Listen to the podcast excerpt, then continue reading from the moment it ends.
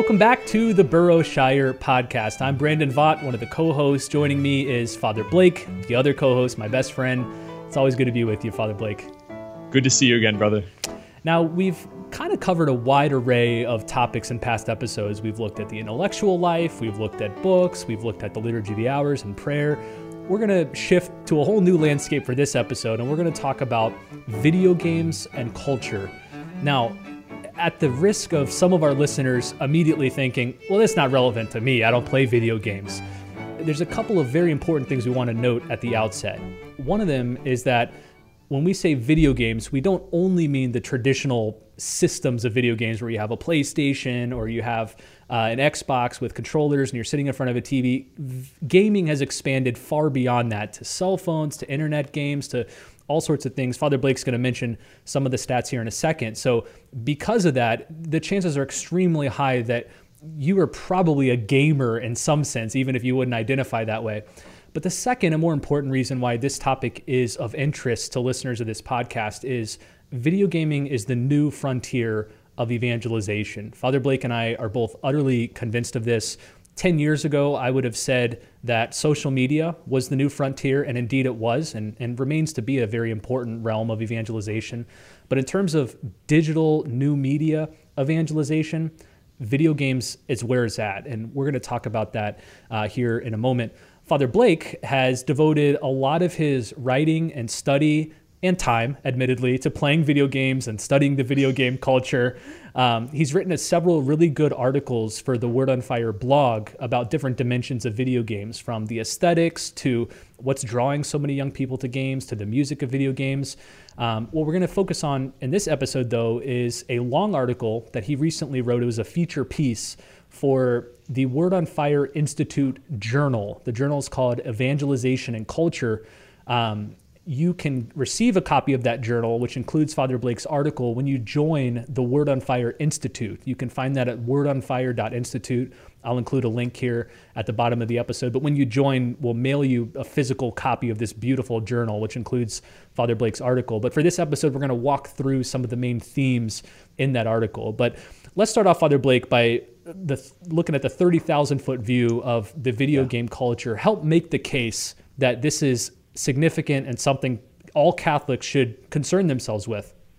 Absolutely. This is something that began in conversations from you and I at Burrowshire, mainly because of my own background with gaming and my own recognition of the fact that gaming was a huge part of my childhood, and not just my personal childhood, but that of the whole millennial generation. We sort of grew up with the gaming industry. And as a result, the gaming industry has gathered wide influence internationally to the point that there are over 1 billion active gamers on planet Earth, and there are over 380 million people annually that watch competitive sports. And yes, I am saying competitive sports over video gaming. So these are video game tournaments that take place on particular consoles, particular styles of games, and between teams that compete internationally. So this is becoming very quickly the new frontier, as you mentioned, Brandon, of evangelization. It most certainly has been recognized as the new frontier of digital media and entertainment. There are many multi-billion-dollar corporations which are now investing heavily into the video gaming market, not least of which was Amazon, when several years ago they bought a gaming streaming service called Twitch for $970 million. And now that same exact company is valued at over $3.79 billion. So it's become one of their greatest gains in purchasing that Amazon has bought in their very successful career. My uncle is currently working on the first one in the Western Hemisphere. It is an exclusively esports arena, meaning it's a ground-up 3,500-seat arena with a $50 million price tag, a stone's throw from the Philadelphia Eagles stadium, in which there will be completely dedicated sporting events for video gaming.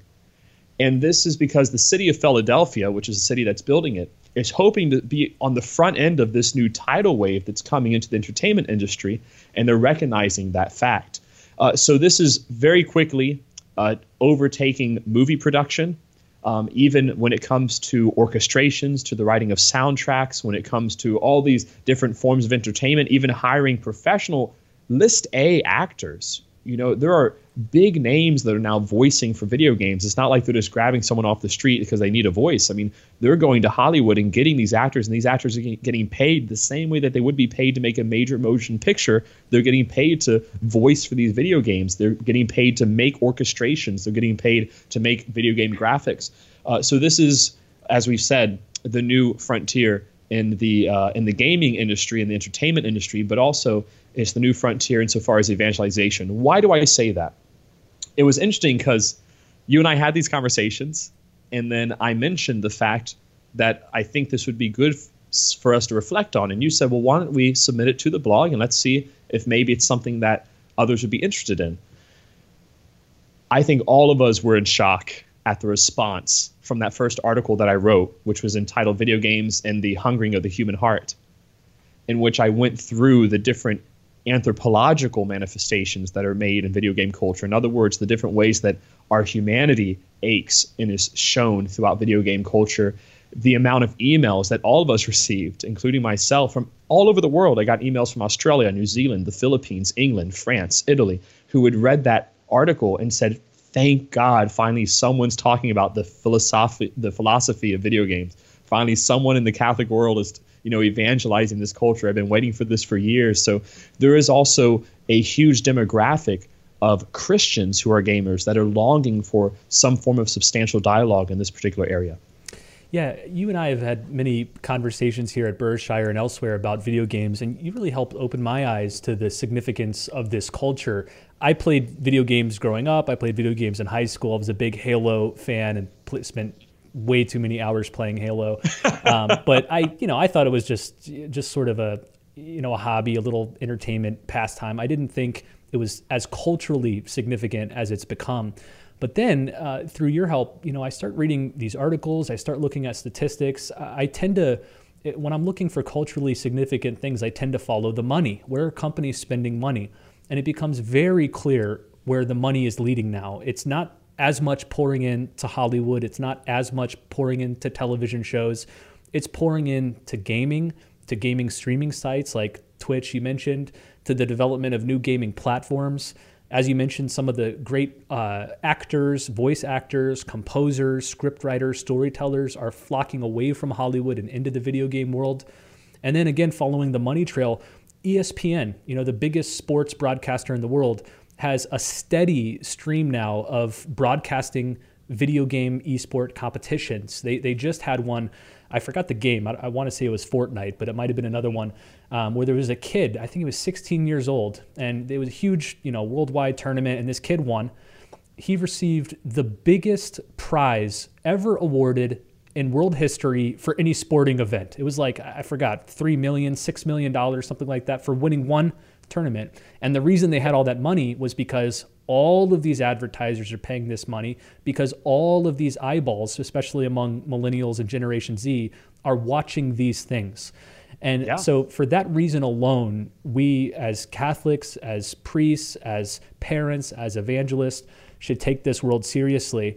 But what I wanted to focus on specifically in this episode, there's so many elements and dimensions of the video game culture that we can talk about, is what's drawing so many young people to video games? You've received a lot of emails from parents asking this, and for many parents, the knee-jerk reaction is to think, well, they just like violence and they just like shooting things, and that's right. All video games are about. And if that's the case, we should probably get them to stop playing video games. They're probably a bad influence. But in your vision, it's deeper than that, isn't it? Yes, it's much deeper. So you're right. There's a temptation to believe that video games are just entertainment, but they have definitely matured beyond that by this point. The majority, especially of millennials and Gen Zers that play video games, do not play them strictly for entertainment value. They actually play them for deeply anthropological reasons. I contributed this to several factors that are currently happening specifically in Western civilization, but also through the influence of globalization in general. And that is, firstly, the breakdown of the family. So you have the fact that within families, there's no longer these deep conversations taking place, right? And so video game culture has become a place in which to have some of these deeper dialogues and conversations. Again, not necessarily a bad thing, by the way. It's, of course, a bad thing that the family's breaking down, but it's not necessarily a bad thing that millennials and Gen Zers are trying to have these deep existential conversations within the gaming arena. What do I mean by that? We'd have to look at some of the games to see. So there are three types of games that are most popular at this time. You have MMOs, you have RPGs, and you have FPSs. MMO means massively multiple multiplayer online games. For example, Fortnite, which is one of the most popular in the world currently, is an MMO.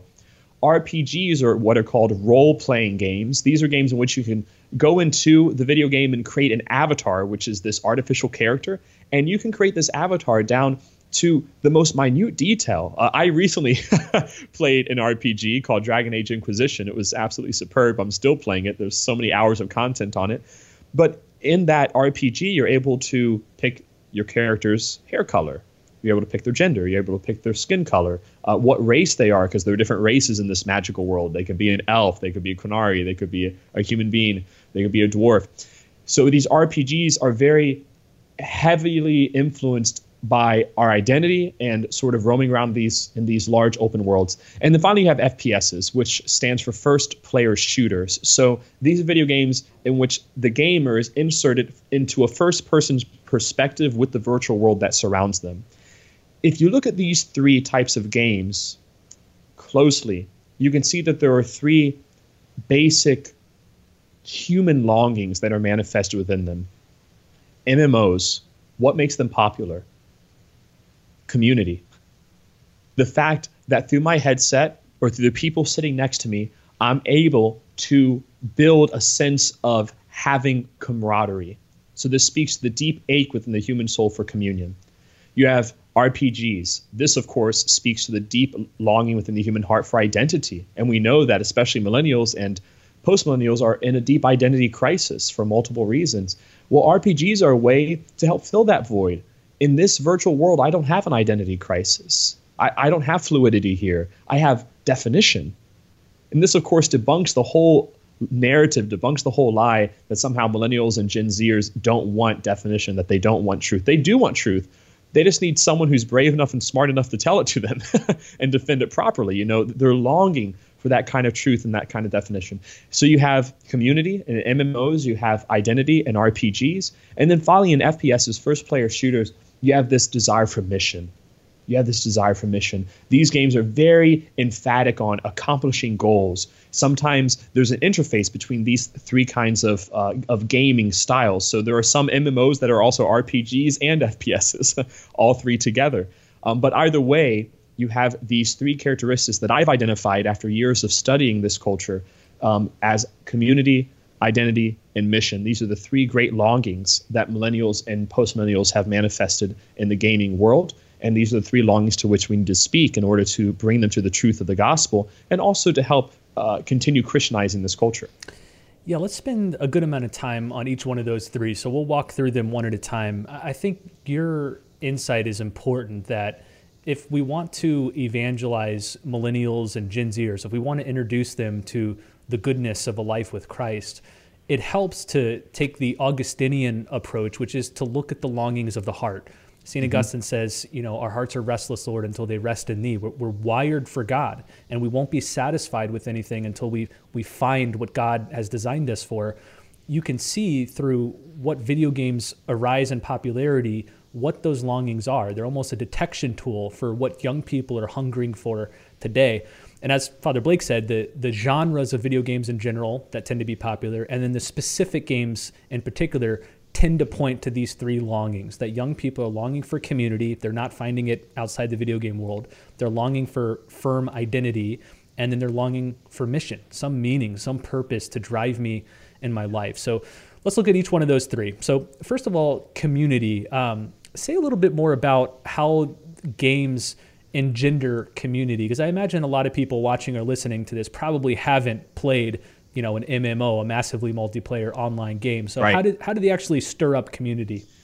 Yeah, this has been definitely highlighted recently through the growth of online gaming. So there's a vast amount of interconnectivity that's now taking place between people across the globe. So this was not so much the case beforehand when we had individual consoles in the home, although there was a sense of community. I remember growing up, the rule in our house was that we were a big gaming family. Even my mother was a gamer. She played Super Mario World on the Super Nintendo.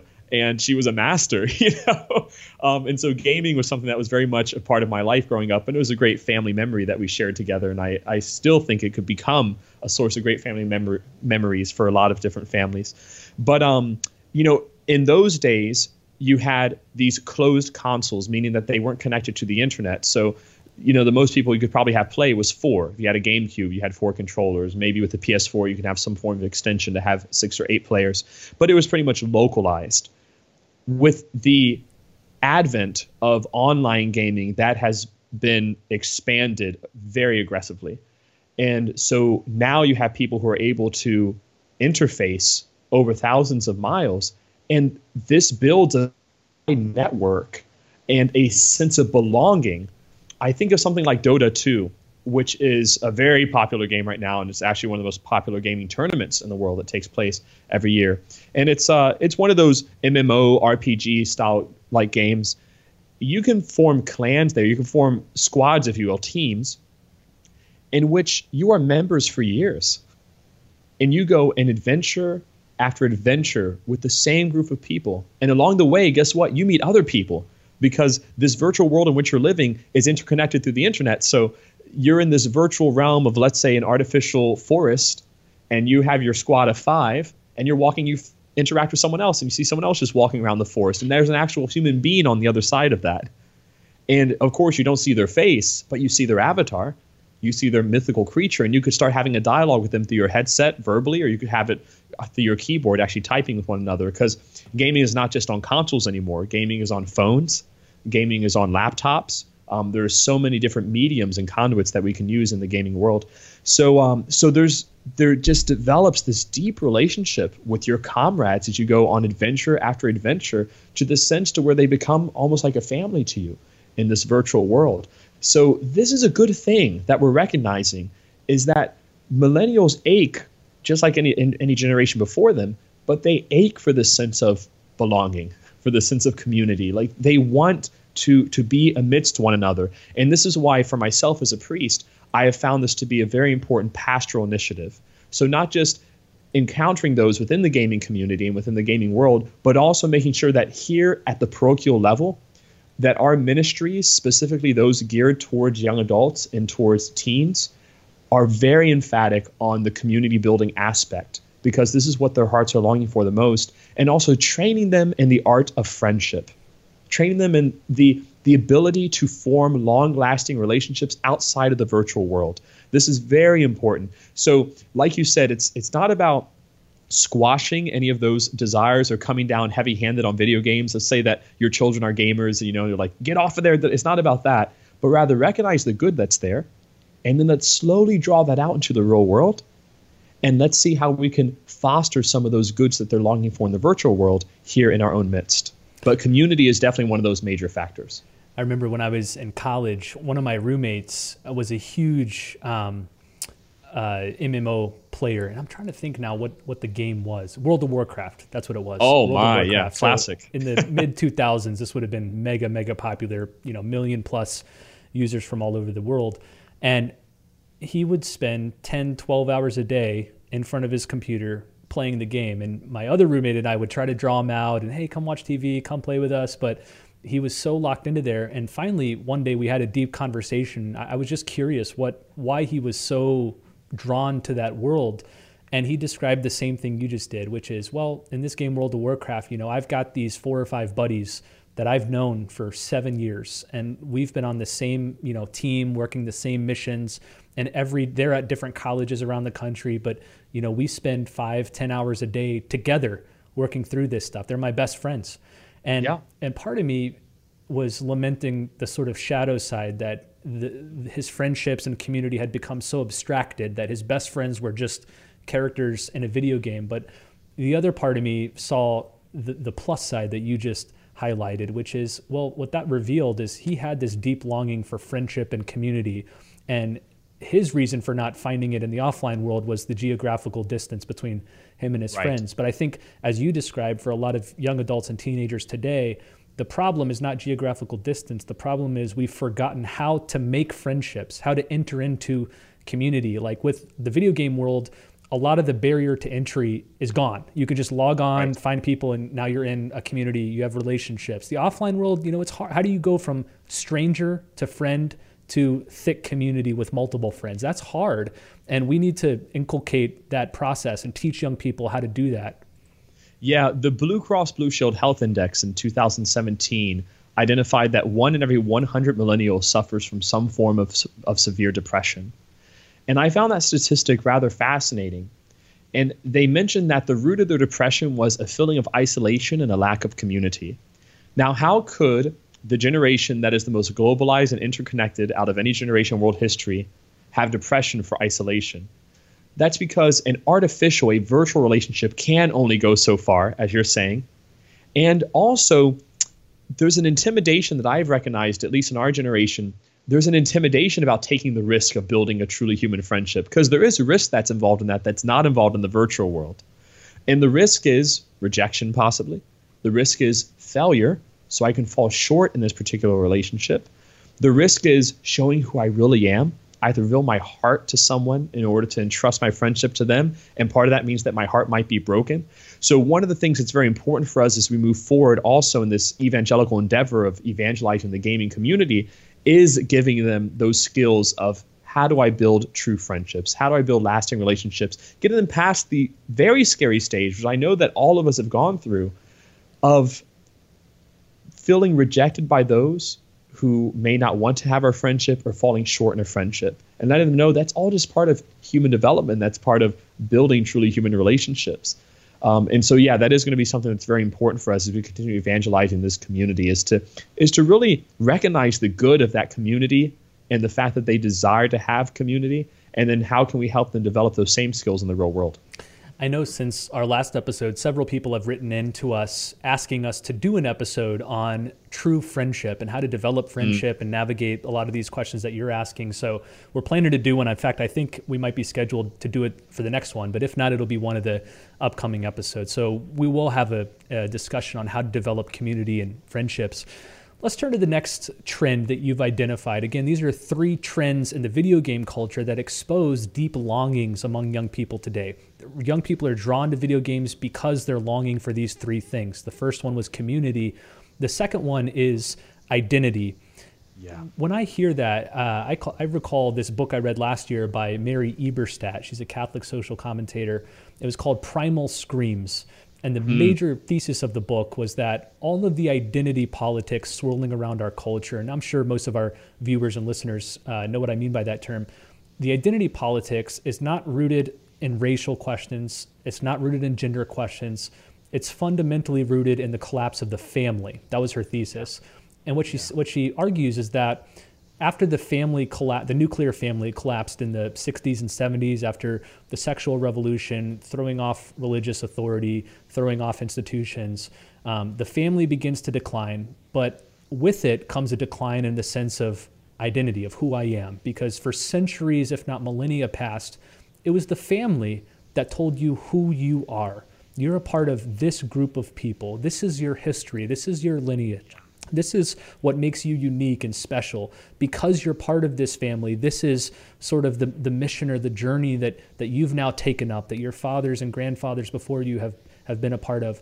When you lose your connection to the family, then your identity becomes adrift and you have to look to other places, whether it be political groups or, you know, cultural icons or even video games, to find your identity. Do you find this pattern that a lot of young people are drawn to RPGs where you're creating your own identity because they have nothing telling them who they are in the offline world? Absolutely. Absolutely. I wouldn't say exclusively, because there are those who come from good families who are also gamers and just enjoy playing these games for the reason of asserting their identity, right? Because they have the sense of heroism and they're able to actualize that desire for heroism within the character itself. But I would say there are many, many gamers who are using RPGs, who are using games, who are using their avatars as a supplement for a sense of worth and identity in their immediate real life. So if you look through, for example, some of these RPGs that are very famous, I think, again, of Dragon Age Inquisition. It's a very popular RPG. It's one that I've thoroughly enjoyed playing. But you belong to a particular race. You belong to a particular group. There's But there's a history that you come from that's beautiful and that's heroic, that's tragic, that's traumatic. And along the way, you have many choices to make. This is what I find really fascinating, and this actually ties into mission. But BioWare, which is the company that designed Dragon Age Inquisition, they're very well known for their gaming style that you may have to make a lot of choices throughout the game. Very serious choices. And you mean like moral choices, serious moral choices. Absolutely. So for example, in Dragon Age, just the other day I was playing this game actually. and so for the Octave of Easter, you know, feasting and enjoying, because I don't play video games during Lent. But as we were playing Dragon Age Inquisition, at one point I had to make a decision either to A, save a ship that was full of people, or to B, let my soldiers die defending that ship. And then the ship would die. And so if I could either save the people who were defending the ship, or I could save the ship. But either way, one of these group of people were going to die in the decision that I made. And I sort of sat there with my controller and I'm like, wow, you know, and this is not the first time I've experienced an existential crisis like that within a game, you know, this sort of very deep dilemma that you have to make. Those are serious moral questions to struggle with: who to allow to live, who to allow to die, how to make sacrifices, and there are various ones like that, which BioWare and other companies also make use of that kind of gaming model. But you see within this sense of identity, there's this deep desire for a belonging. There's a deep desire to compensate for not having some form of fundamental tasks and existential questions manifested within their immediate life, and so this becomes an avenue in which they can do that. On another note as well, the breakdown of the nuclear family, of course, has led to the breakdown of civilization as a whole. And what you find right now is that civilization in general lacks the capacity to have deep, substantial philosophical conversations. Because of relativism, because of pluralism, because of our negation of objectivity, meaning because we negate the existence of universal truth, we no longer have a basis by which to have dialogues and conversations. So now what it's become is will to power. Whoever screams the loudest, whoever has the biggest army, whoever has the most political influence, they're the ones that win. It doesn't matter who's right or wrong. But that's not really what's most human. What's most human is to have dialogue, to really struggle with these questions of our human existence and to bear fruit from those struggles with the truth. Well, because we're not having that in real life in society due to relativism, you do have to have that in video games. I think of the game like The Last of Us, one of the defining games of our generation, at least. And at the very end of that game, well, excuse me, at some point in that game, I don't want to blow it. But anyways, there's some very serious decisions that the protagonist has to make. And one of them involves his daughter, you know, his daughter dying in his arms. This is way past Tetris and Pong. You know, when you're holding your little girl dying in your arms and you're sitting there amidst a, you know, an epidemic, that's a really serious thing to have a 17-year-old or 18-year-old struggling with in the gaming world. So all these things really go back to identity and this deep need for identity. And that, of course, ties into the last point, which we're going to make, which is mission. Yeah, before we get to the mission, I wanted to talk a little bit more about the identity question. For me, one of the trends that's worrisome with RPG type games where you're inventing this new self, you're choosing its particular characteristics, not just clothes and weapons, but the basic identity of the person. What sort of moral character are they? Are they a good person? Are they a bad person? Yeah. Do they help people? Do they hurt people? Those sorts of fundamental questions. I think what bothers me a little bit is it strikes me as very Gnostic that, right, you know, who I really am is not what's given to me through my body, through my particular contingent family and city that I'm born in, and all these things that are just forced on me. I don't get to choose them. The real me is sort of this spirit trapped within the prison of this body that in the video game world, I can toss off this body. I can take my spirit, my mind into the world of video games and create a whole new identity, a whole new person. And part of me worries that that's dangerous because it undercuts, yes, the givenness of reality that God made you a particular way and you will only flourish when you receive what he's given you and live your life aligned to it rather than trying to get rid of it and create a whole new identity that's disjointed from the one given you. Yeah. So there are two fundamental things which are cast away by that kind of thinking, Brandon, and that is historicity and the gift of reality. So fundamentally, our life is not our own. It's something that's given to us. And that makes it so much more beautiful. The fact that my reality is not one which is immediately dictated by my ego, by my will, but rather I am a task that's been given unto myself, which I'm called to realize. This is the whole basis of St. John Paul II's Theology of the Body, that we are a task given unto ourselves with an ultimate proper end and goal. And our duty throughout life is to actualize that task. And our true happiness lies into how perfectly we actualize that task. We actualize our givenness. We actualize our being. It reminds me of the John Paul quote when you're talking about theology of the body that Karol Wojtyła was emphasized in the Vatican II documents before he became John Paul II, which is that God reveals man to himself. Yeah. God reveals man to himself. It encapsulates the point you're making. Gaudium et Spes, paragraph 22. That's the hinge paragraph of that particular conciliar document. Christ reveals man to himself. So we see in Christ what all of us are called to become, which is humanity that is fully alive as we are, who we are truly called to be, as St. Irenaeus of Lyon will say so perfectly. So you're right. That is a very serious danger. And this is why when it comes to gaming, especially for parents who are raising their children, it's very important that we teach our children the distinction between reality and fantasy. That's a very important gift, because there is a danger when you have a child who is exposed to the gaming world, which is a virtual artificial world, prematurely or without proper human formation, that the presuppositions within that virtual world can negatively impact their own presuppositions about the real world. And this is where you get children and young adults and eventually grown men and women who are not perfectly reconciling with reality and who are no longer able to face reality. So how do they respond to that? They escape back into the virtual world again. You see something similar, by the way, through Netflix, Facebook, and other forms of social media and entertainment. Even adults that may not be gamers, they still find ways to escape through binging hours upon Netflix or through, reading meme after meme that's popping up on Facebook. And this is their way of not dealing with the real world. So you're right in highlighting that shadow side. So what we need to do is see the positivity within that, see that longing for identity. We've identified it. And now it's time to really help draw that out. So I know there are a lot of parents who ask me advice. How do I relate with my teen? All he wants to do is play Call of Duty for hours on end, which I can relate to. I get it. Well, ask him why. Start a real sincere dialogue about that particular game. Why are you drawn to this? I think you're going to be blown away by the answer that you receive. It's not going to be, why I just enjoy shooting things, It's going to be much deeper than that. Why do you really, well, Mom, I like that I get to save people. I like that I get to be a hero. I like that I get to fight alongside with my friends. These are my brothers in arms. You're going to see longings for heroism. You're going to see longings for masculinity. One more point in this identity factor I think is important to make, Brandon, is that the majority of gamers on planet Earth are males under the age of 35. That tells you a lot. That tells you a lot about our civilization as a whole.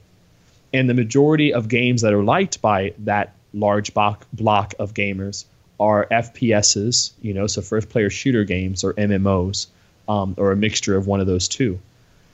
What does this tell us about masculinity nowadays? Well, men aren't allowed to authentically be men anymore, or they're not taught how to authentically be men, but they still have masculine desires. So where do they actualize the desire? Within the virtual world. In the real world, I don't know how to be a man. In the real world, I'm not able to actualize my desires for heroism, for masculinity, for protecting femininity, for really fighting for justice and good, but I can do that here. So that's why they want to spend 10 or 15 hours on this game. Reminds me, you and I have shared screenshots from YouTube in the comment boxes. YouTube, there's a plethora of videos of people playing video games, videos of video game soundtracks, thousands, if not millions, of video game-related videos on YouTube. And it's a fascinating anthropological experience to read the comments and see what people are saying.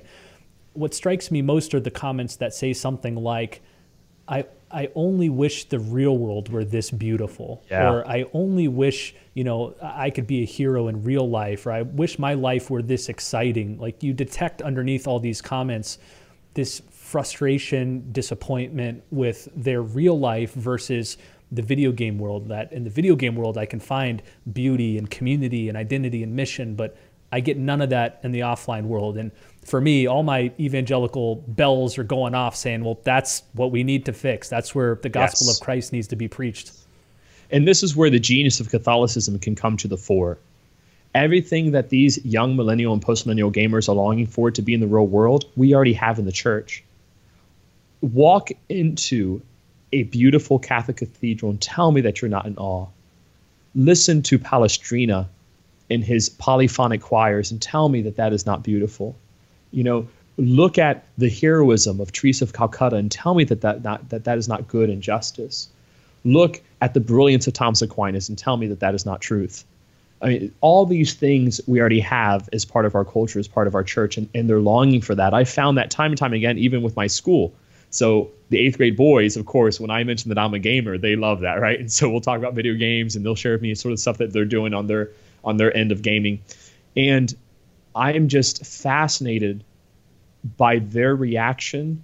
For example, when I show them pictures of the Chapelle de Saint-Denis, you know, these beautiful chapels in France with stained glass windows, or I'm amazed at their reaction the first time that they hear an aria from a famous opera. I'm talking about 8th grade boys, talking about 14-year-old boys, and some of them are in tears. And they're like, Father, I never knew something so beautiful existed. I mean, that's what they want. That's what they want. And we haven't. We've tossed it aside for mediocrity in many ways. And so that's something that's very important for us to reclaim. Let's talk about this third emphasis in the video game world, which is on mission. And I think in my experience, this is what drew me most to video games, especially Halo, which was my game of choice in high school. You know, of course, I love running around and shooting aliens. And of course, I love... most of these video games, the expansive environments are just breathtakingly beautiful. You know, you got these games, I don't even know how they the designers build them, but you can go around what feel like miles of landscape of forests and castles and planets and oceans. I mean, it really is a whole world that you can experience. So all that is beautiful just to be in that world, to experience it. But what most captivated me as a high schooler was this sense of mission, and the game of Halo, cosmic mission, like you're talking the level of the universe, like whole planets are being threatened and whole species are under threat unless you do X, Y, or Z, unless you go and complete this task or complete this mission. So I'd come home from school, you know, with a boring day, with boring subjects, with my small circle of friends, thinking nothing significant happened. But then I press the button on the Xbox and within 10 seconds, I'm basically the hero of the universe. And so that really drew me in. And I think that's what draws in a ton of young people today. Yeah, absolutely. Pope Francis, in his recent apostolic exhortation on holiness, said something really brilliant. And I didn't hear a lot of people talk about it. And I'm fascinated by that. But he said, I love playing video games. Yeah. He said his handle, you know, Pontifex 2020. At Pontifex, come at me, bro. I'm like, I knew I saw that on Fortnite somewhere. Pope Francis just sitting there just owning me in this game. So, no, he said, we are not given a mission. We are a mission. Our existence is the mission that God has put into the world. Our existence is God's answer to mission. That's absolutely brilliant. And that's Pope Francis, of course, building upon the tradition of the church, going all the way back to the book of Genesis, of this fact that we are beings that are created for greatness, and we will settle for nothing less. Nothing less will satisfy our hearts than achieving greatness. This is why the gaming industry, in my opinion, is thriving the most, because these games capitalize on making you feel great. And when I say feel great, I don't mean in the lovey-dovey sort of butterflies in your tummy sense. I mean in the sense of you are acquiring grandeur. You are really accomplishing an amazing task. Like you said with Halo, I mean, you're saving an entire galaxy, right? You're saving millions and millions of lives. Just you. It's dependent upon you and fighting for that. And you have to fight incredible foes. I think about so many different video games that I've played, but one of my favorites of all time is the Kingdom Hearts series. So as soon as Kingdom Hearts 3 came out, I was like, yes, you know, we went ahead and we got it. And I know that you and I even attended a Kingdom Hearts concert in Orlando. Hey, we're not supposed to talk about that. Now our listeners are going to think we're just uber nerds that we attended a Kingdom Hearts conference. Well, I am my nerdness. Brandon, you shouldn't be either. Identity. But that being said, this sense of mission in Kingdom Hearts, where you're literally fighting for people's hearts.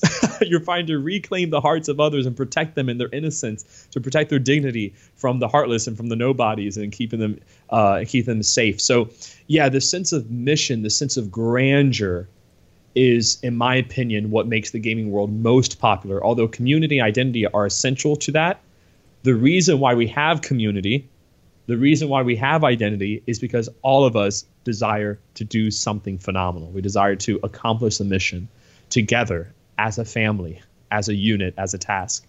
And so, yeah, that's a very important point for us to reclaim, because in the end, what greater mission is there than holiness?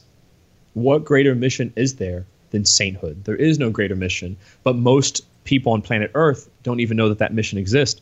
The majority of Catholics don't even know that mission exists. So we need that to be evangelized. When I think of a lot of the most popular books and video games over the past 10 or 15 years, a lot of them follow a similar pattern where you have an ordinary person, often a kid, living an ordinary life. There's some climactic moment that makes him either realize he's way more special than he first thought. I'm thinking here of like Harry Potter finds out he's a wizard and not just a disregarded orphan, or, you know, Frodo or Bilbo discovering they hold this ring of great power, or the Pevensey, Aragorn, yeah, or yeah. The Pevensey children, you know, launching themselves to become kings and queens of Narnia. But that pattern's followed a lot in books and in video games. But I think there's a lot of young people today that long for that, but feel like that's just not my story. I'm just ordinary, I'm just simple, there's no way for me to achieve greatness or do anything of heroic significance. What would you say, like, to the young boys in your school who will say, like, I love playing first-person shooters because I'm the hero, I'm doing these amazing things, these great quests, I become great-souled, I'm magnanimous, but offline, like, you know, I'm not a hero, I don't have a mission, I don't even really know why I'm here. What do you say to that? I always employ the method of Luigi Giussani in those particular circumstances. And I ask one simple question. Are you okay with that? Are you okay with not being the hero? Are you okay with not having a mission in real life? The answer is always no. No, I'm not okay. So if there's a desire within you that hurts when it's not actualized, that means that it must exist. That means that a satisfaction for that desire must be there. The human soul is not empty like a box, it's empty like a stomach. It's created to consume very specific things, and it's created to receive very specific things. And its aches and desires are not to be taken lightly. This is one of the geniuses of Catholicism. You look back to the lives of the saints. Specifically, I'm thinking of St. Augustine when he talks about the aching of the human heart, which is pretty much the whole basis of his theology and anthropology. Take your desires seriously, not your superficial animalistic desires, not just your immediate pleasures and stimulations. That's not what I'm talking about. I'm talking about your deep existential desires. Don't cast those aside. And so with these boys in the school, what I'll do is, whenever we have these conversations, and with the girls too in the school, is I'll ask them just very simply, are you satisfied with that? Father, no, I'm not. That's good. That is good news. That means that there's something out there to satisfy that desire. There is a greatness that you're created for. You don't have that desire for no reason. Now, my duty as your priest is to help you find out what that is. That's called discernment. That's called vocation. And so what's been really cool is even having some of these middle schoolers and some of these high schoolers specifically ask for spiritual direction. And they want to start sitting down once a month and going through prayer and contemplation. They're learning the Liturgy of the Hours. They're learning the history of the church. And all of a sudden, that ache, which was only fulfilled by artificiality in the virtual world, is starting to be satisfied now in the real world. And what I found has been really interesting, actually. I'm thinking specifically of some of the boys in our school. With an increase in their Catholicity, their parents have told me there's been a decrease in the amount of hours they play video games.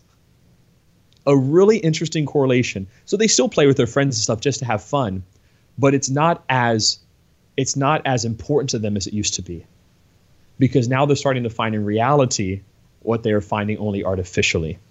And thank God, through the life of the church, they're being given the tools to actualize the desires of their souls. And so now they want to live in the real world more because they know that the real world could be just as amazing as that virtual world. Well, again, a lot of this is based on Father Blake's article from the Evangelization and Culture Journal, which I highly encourage you to check out and read. The article is titled Video Game Culture and the Millennial Soul. And you can receive a copy of the journal when you join the Word on Fire Institute, which you can do at wordonfire.institute.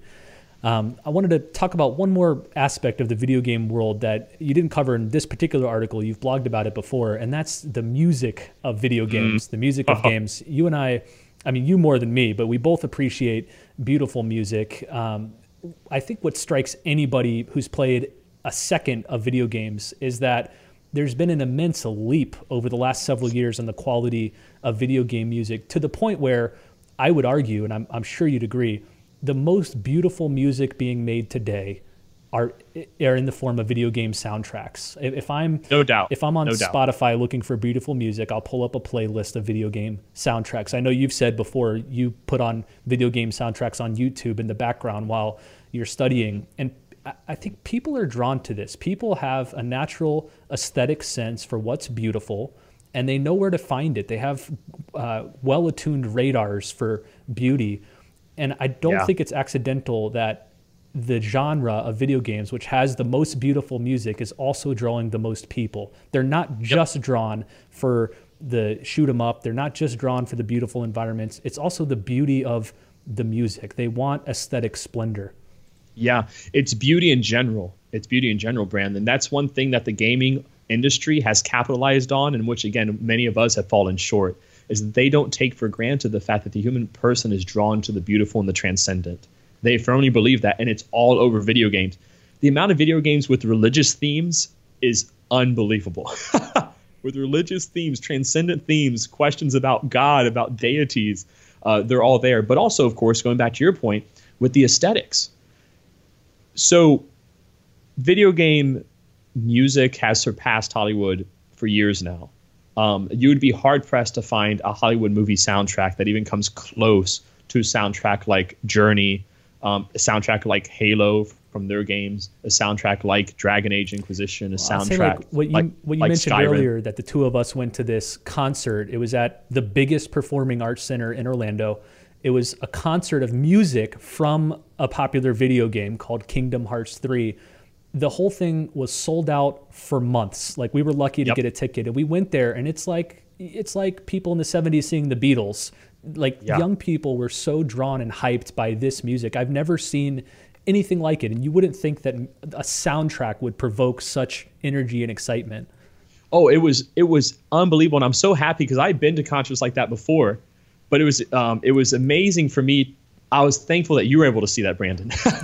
Because it really is a phenomenon that you have all millennials. I mean, I'm talking, there was no one in that room, I would bet, besides maybe the musicians themselves, that were under the age of 35. Excuse me, that were over the age of 35. Yeah. So there was no one in that room that was over the age of 35. I mean, all of them were millennials and Gen Zers. It was unbelievable to listen to classical music.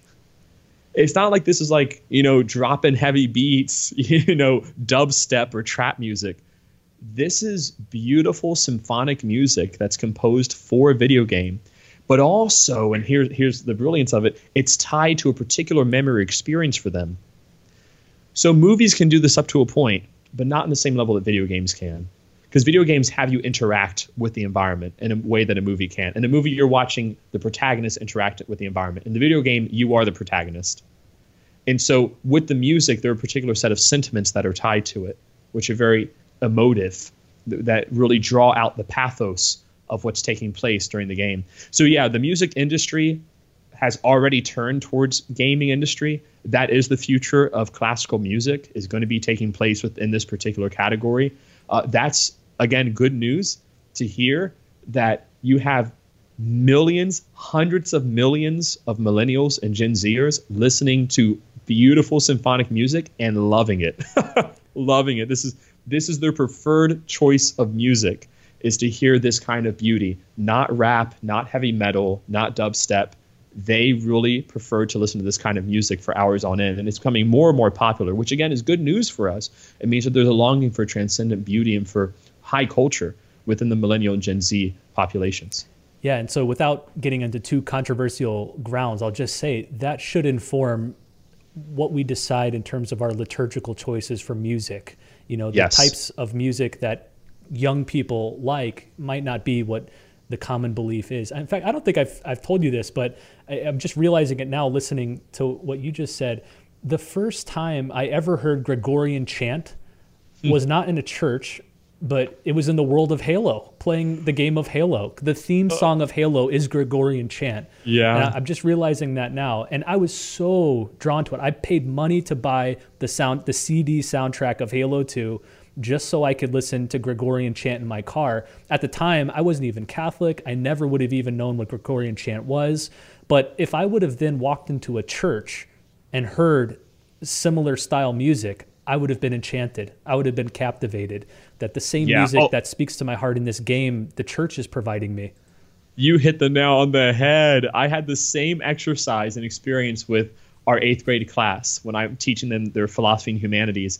I put on some Gregorian chant from the 13th century because we were doing a humanities study on 13th century music. And one of the girls in class said, "Father, that music's amazing. Is that Christian music? Like, can we sing that at church?" And I thought my heart broke, actually. You know, we laugh, and then like at the same time a tear goes down her cheek. I'm like, I said, yes, this is the quintessential Catholic music. And it still is. Vatican II said that explicitly. So you're right. I mean, there's so much beauty that, once again, the video gaming industry is capitalizing on, but our faith is not, and it's our beauty. We've had it for 2 millennia, and they've just had it for the past 50 years. So it is something that we can start. If you want to immediately start bringing gamers to mass, make masses beautiful again. I mean, that's going to be the answer. Make churches beautiful again. Have amazing architecture. Have amazing music. Have these beautiful sacred art pieces. Let them really encounter transcendence and beauty, the largesse of Catholic culture, and they will be flocking to the sacraments. They'll be flocking to the church because they'll find in real life what they're looking for in the virtual world. All right, well, let's wind this episode to a close. I want to finish by talking about this fascinating young man that we came across as we were preparing notes for this episode on video gaming. It was kind of providential that this bit of news popped up when it did. There's a young man who was born in London, 1991. So he's a millennial, maybe kind of on the bridge between millennials and Gen Zers, but he was born in London, 1991, but then raised and spent most of his life in Italy. His name is Carlo Acutis, and he has been pronounced by the Catholic Church to be a venerable, which means he's sort of on the path toward sainthood. And I think all the signs are pointing to him being beatified later this year, making him a blessed Carlo Acutis. Now, let me give a couple more facts about his life because it's very relevant to this conversation. Carlo was a huge PlayStation fan, big video gamer, played with his friends. His favorite cartoon was Pokemon. He was also a computer programmer, and this is, I think, very fascinating. This was in the late 90s, early 2000s, when the internet was really first starting to get going. He created from scratch a website cataloging all the Eucharistic miracles from around the world.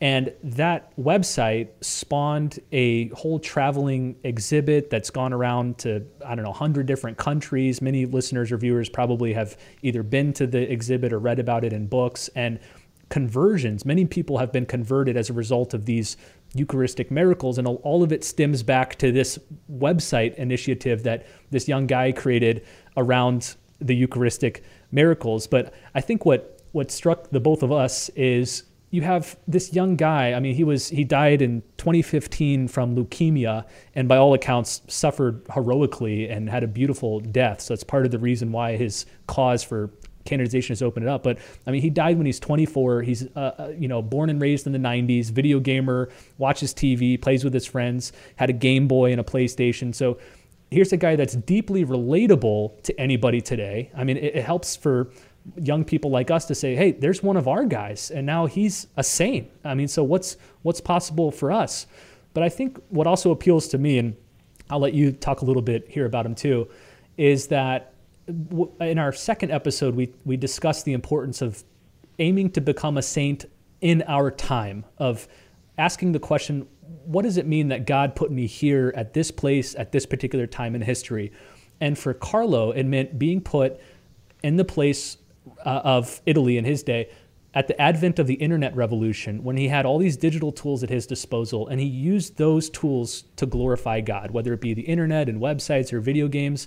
To me, it's a model for everything we've just been talking about here, surveying the landscape of the culture, what's popular, what mediums are people frequenting, you know, what are the longings expressed in people's hearts, and then using the gifts God's given me to speak truth and beauty into those things. So maybe we'll adopt him as the patron of this podcast and of this video game initiative in general, the soon-to-be blessed Carlo Acutis. Well, I consent to that wholeheartedly. I think he'd be a wonderful patron. I was fascinated to learn about him and his life. He's perfectly suited for our own evangelical endeavor, not just with this podcast, but with this particular topic. Again, to have a gamer who is going to be canonized, God willing, is such an incredible grace. And it goes to show that this generation has a deep desire for goodness. There you go. Right in Carlos, you see in this young man who was heavily involved in this particular world, the gaming world, that he acquired great holiness, because he transferred what was inspiring to him from the artificial world into a real life project. He transferred that desire for community, identity, and mission into a service for the sake of the gospel. And that has led to touching the hearts of tens of thousands of people and bringing them to the Eucharistic heart of Jesus. So to all of our millennials who are gamers, to all of our Gen Zers who are gamers, first of all, welcome to the family. You're one of us, right? You're one of us. We are gamers as well. And secondly, do not discount yourselves in your call to greatness. Really pray and reflect on the different movements and sentiments in your heart that you feel when you play these games, and then bring that into dialogue with the Holy Spirit, bring that into dialogue with the Lord, bring that to a dialogue within your own soul, asking why something that is so attractive to me, and how can I bring the gift of who I am? Because each and every one of you is a gift. You have something phenomenal to offer the world. That's why you like these games in the first place, because these games are tapping into that reality of your giftedness and your goodness. What can I do to really allow that not just to be enjoyed in this virtual world, but also to be enjoyed in the real world, to my family that's around me, to my friends that are around me, to my society that's around me, to the church that loves me and that forms me. Amen. Well, we'll leave it there. Again, if you want more from Father Blake on video games, he's got a bunch of great articles at Word on Fire, which we'll link to below. And then check out that article he wrote for the Word on Fire Institute Journal. It's titled Video Game Culture and the Millennial Soul. Well, thanks, guys, for listening to this latest episode of the Burrowshire podcast. We'll be back in a couple weeks with another likely very long conversation about pressing spiritual and cultural topics. So thanks, guys, for listening. We'll see you next time on the Burrowshire podcast. All right. God bless you all. Talk to you later. Bye.